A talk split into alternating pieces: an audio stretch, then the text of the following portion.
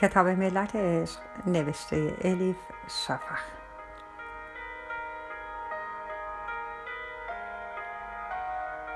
ترجمه ارسلان فسیحی. چاپسیوم انتشارات قوقنوس. خانش توسط هوریه کوکرانی.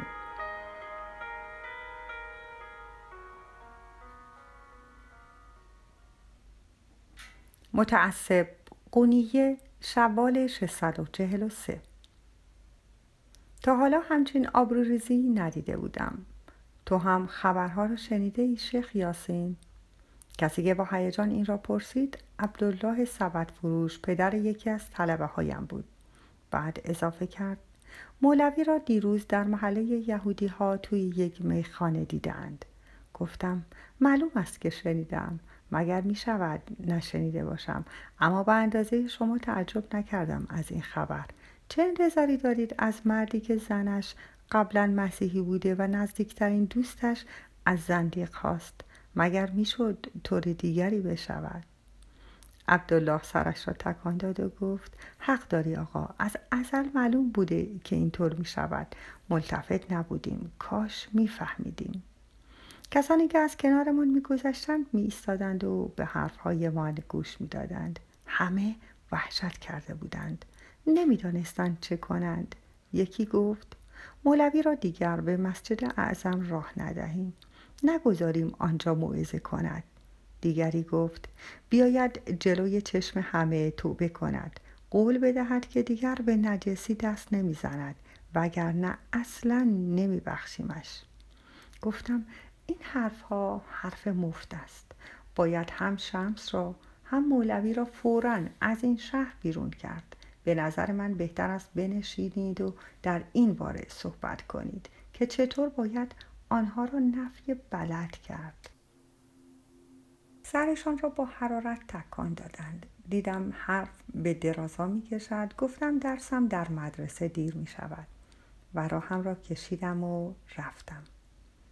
از قبل حدس می زدم که مولوی جنبه غیر قابل اعتماد دارد. منتظر بودم. می‌دانستم که روزی پتش روی آب می افتد. اما راستش من هم فکر نمی کردم تا این حد پیش برود. شراب گرفتنش از میخانه ها مرا هم به حیرت انداخت. ای ایاش می‌گویند شمس است که باعث شده مولوی به این حال روز بیفتد. اگر شمس نباشد مولوی فورا به حال اولش برمیگردد.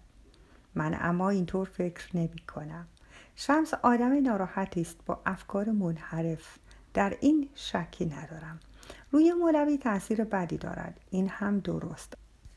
اما مسئله اصلی این است که چرا زور شمس نمی‌رسد به دیگر عالم ها را از راه بدر کند؟ مثلا چرا بر من تأثیری ندارد؟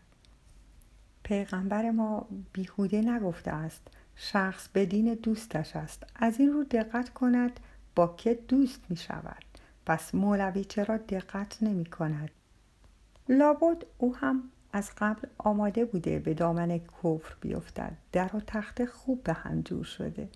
مولوی و شمس در اصل بیش از آنچه که گمان می‌شد به یکدیگر شبیهند می‌گویند شمس گفته طایفه علما در لکه های مرکب زندگی می کنند. طایفه صوفیان در ردپاهای عشق. آخر این چه حرف مفتی است؟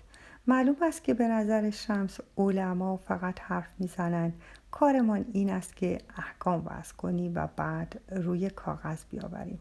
صوفی اما زندگی می کند گیرم که اینطور باشد. خب مگر مولوی عالم نیست یا اینکه دیگر خودش را از ما نمی‌داند؟ آه اگر آن شمس بی اصل و نسب روزی به مجلس درسم بیاید با پشت دستم مثل مگس بیرونش می‌کنم. به هیچ وجه اجازه نمی‌دهم. در حضورم دهانش را باز کند و چرت و پرت بگوید. خب پس چرا مولوی همان کارها را می کند؟ چرا همه کارهایی را که شمس می‌گوید مو به مو انجام می دهد؟ چون او هم از همان قماش است. هر دویشان را از یک قواره بریدند. عیان آشکار است. زنش که مسیحی است. می‌گویند بعدا مسلمان شده. به من چه؟ مسیحیت توی خونش است به خون بچهش هم منتقل می شود متاسفانه اهالی شهر خطر مسیحیت را آنقدر که لازم است جدی نمی‌گیرند. می‌گویند با هم داریم زندگی می کنیم خب چه عیبی دارد؟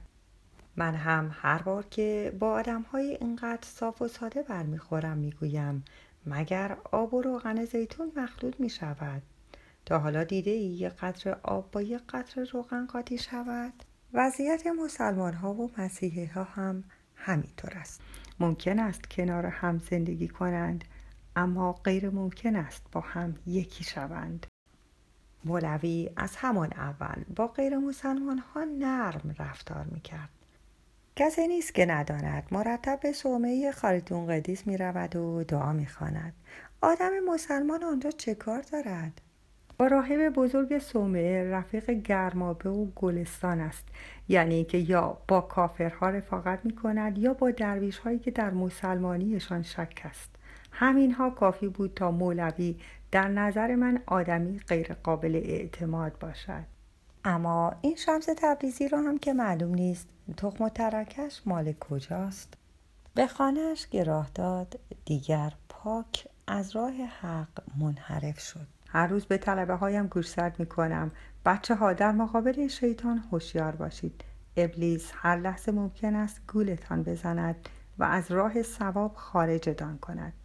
شمس خود شیطان شامی است. مطمئنا کار خودش بوده که مولوی را به میخانه فرستاده. خدا می‌داند آن مرد بیچاره را چطور به این کار راضی کرده. اما مگر هنر اصلی شیطان این نیست که آدم های با شرف را از راه بدر کنند و به طرف گناه سوق بدهند. از همان اول فهمیده بودم شمس چه جانور بینمازی است. چه گستاخی می‌خواهد که حضرت پیغمبر را با آن بستامی صوفی یگلا قوا مقایسه کنی. مگر بستامی نبود که می‌گفت ستایش از آن من است شعن من چه بالاست؟ بعد هم بدون آنکه خجالت بکشد مگر نگفته بود آهنگری که نفسش را میکوبد منم؟ مردک کارش به جایی رسانده بود که گفته بود به تواف کعبه رفتم دیدم کعبه مرا تواف می کند این چه مزخرفاتی است؟ این چه جسارتی است؟ اینها اگر کفر نیست پس چیست؟ کسی که شمس تبریزی با چنین احترامی از او یاد می کند مردی است تا این حد فرومایه. هرچه باشد. خودش هم مثل بستامی از آن منافقهای نابکار است. چه خوب که اهالی شهر سرانجام متوجه حقیقت شدند روز به روز تعداد کسانی که درباره گمراهی شمس حرف می‌زنند بیشتر می شود بعد چه چیزها که نمی‌گویند دربارهش حتی خود من هم بعضی وقتها از چیزهایی که میشنوم به وحشت میافتم. آدمها توی حمام توی میدان توی مزرعه توی باغ و بوستان هرچه به دهنشان برسد درباره شمس می‌گویند. راه می‌رفتم و به این چیزها فکر می‌کردم. برای همین دیرتر از همیشه به مدرسه رسیدم. فوری وارد اتاق درس شدم. اما هنوز یک قدم بر نداشته بودم که حس کردم اوضاع با همیشه فرق دارد. طلبه هایم دستمال هایشان را روی زمین پهن کرده بودند. و صف به صف چهار زانو روی زمین نشسته بودند. هیچ یک رنگ به رخ نداشتند. مثل بلبل توت خورده ساکت بودند. یک دفعه متوجه ماجرا شدم. یکی پای پنجره باز پشتش را به دیوار تکیه داده و نشسته بود. مرد بیمو و بیریش و بیسیبیلی که با تبسمی گستاخانه بر لب روبرویم نشسته بود. کسی نبود جز شمس تبریزی. از آن طرف اتاق صدایش را بلند کرد و گفت سلام علیکم شیخ یاسین. منتظرت بودیم دیر کردی. لحظه ای تردید کردم. سلام بدهم یا ندهم؟ آخر سر سلام ندادم. در عوض به طرف طلبه هایم برگشتم و از آنها بازخواست کردم. این مردک نجس اینجا چه می کند؟ چرا گذاشتید وارد اتاق بشود؟ هیچ کدام از طلبه هایم جواب نداد. همه حیران همه نگران بودند. سکوت را خود شمس شکست. با صدایی که بی احترامی از آن میبارید چشم در چشمم دوخت و گفت شاگردهایت را سرزنش نکن شیخ یاسین. این فکر خودم بود. امروز صبح داشتم از این طرف ها می گذشتم. یک دفعه با خود گفتم به این مدرسه سری بزنم. سری بزنم و آدمی را که توی این شهر بیشتر از همه از من نفرت دارد زیارت بکنم. ببینم حرفهایی را که پشت سرم می‌زند توی رویم هم می‌تواند بزند.